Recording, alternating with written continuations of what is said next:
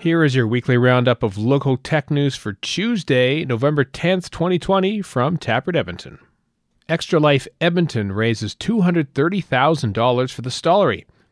Extra Life Edmonton held its annual 24 hour gaming marathon fundraiser online this year on November 7th, with around 700 people raising money in support of the Stollery Children's Hospital Foundation.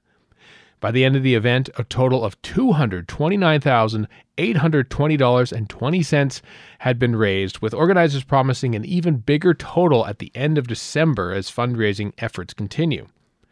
From all of us at Extra Life Edmonton to all of you, thank you. Now go and get your very well deserved sleep, the organizers wrote on Facebook. The event's sponsors and supporters included local game companies. Improbable hosted a Q&A and showcased some new content, while BioWare and Beamdog donated some of the prizes. Replays of the event are available on the YEG Extra Life Twitch channel.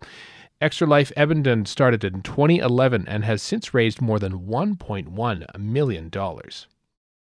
Headlines the provincial government and Mitacs have invested $15 million to create 1,275 internships for post secondary students in key economic sectors like technology and innovation. This funding will help Alberta businesses solve their innovation challenges by connecting them to top post secondary talent and grow the provincial economy, Mitacs CEO John Hepburn said.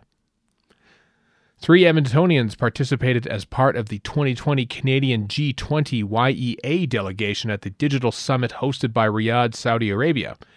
This year's summit focused on entrepreneurship as a source of innovation and resilience, as well as exploring the role of entrepreneurship in an inclusive, sustainable economic recovery post COVID 19. Zach Storms, founder of Startup TNT, was featured on the Project Connection podcast to talk about his experience with the entrepreneur and investor relationship with insight about the ongoing changes happening at the provincial and municipal level for tech and innovation, as well as the upcoming investment summit on November 19th.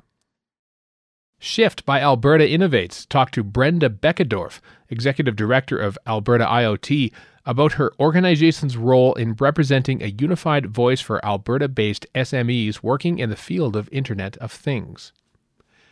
Alberta's Auditor General found that the province required $1.6 billion in accounting adjustments and that a process was not in place to ensure that some grant expenditures under the Technology Innovation and Emissions Fund actually fit the program's mandate.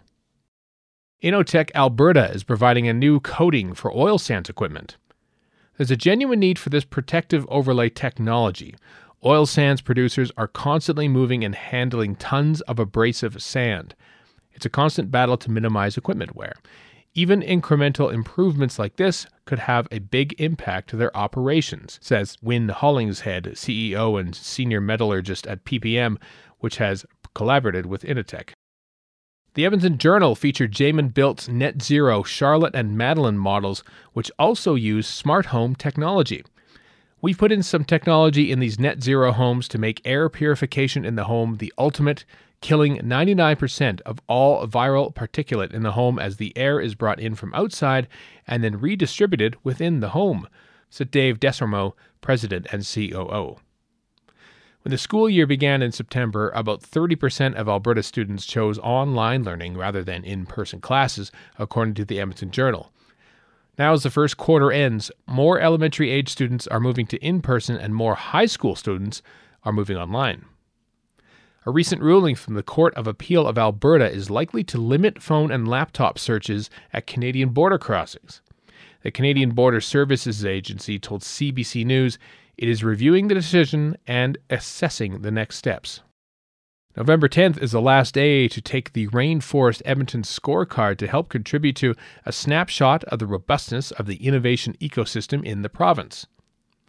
The deadline to enter the Nate Maudje Center Pitch It To Me student pitch competition is November 15th, and EasyOps is looking for a full time data scientist.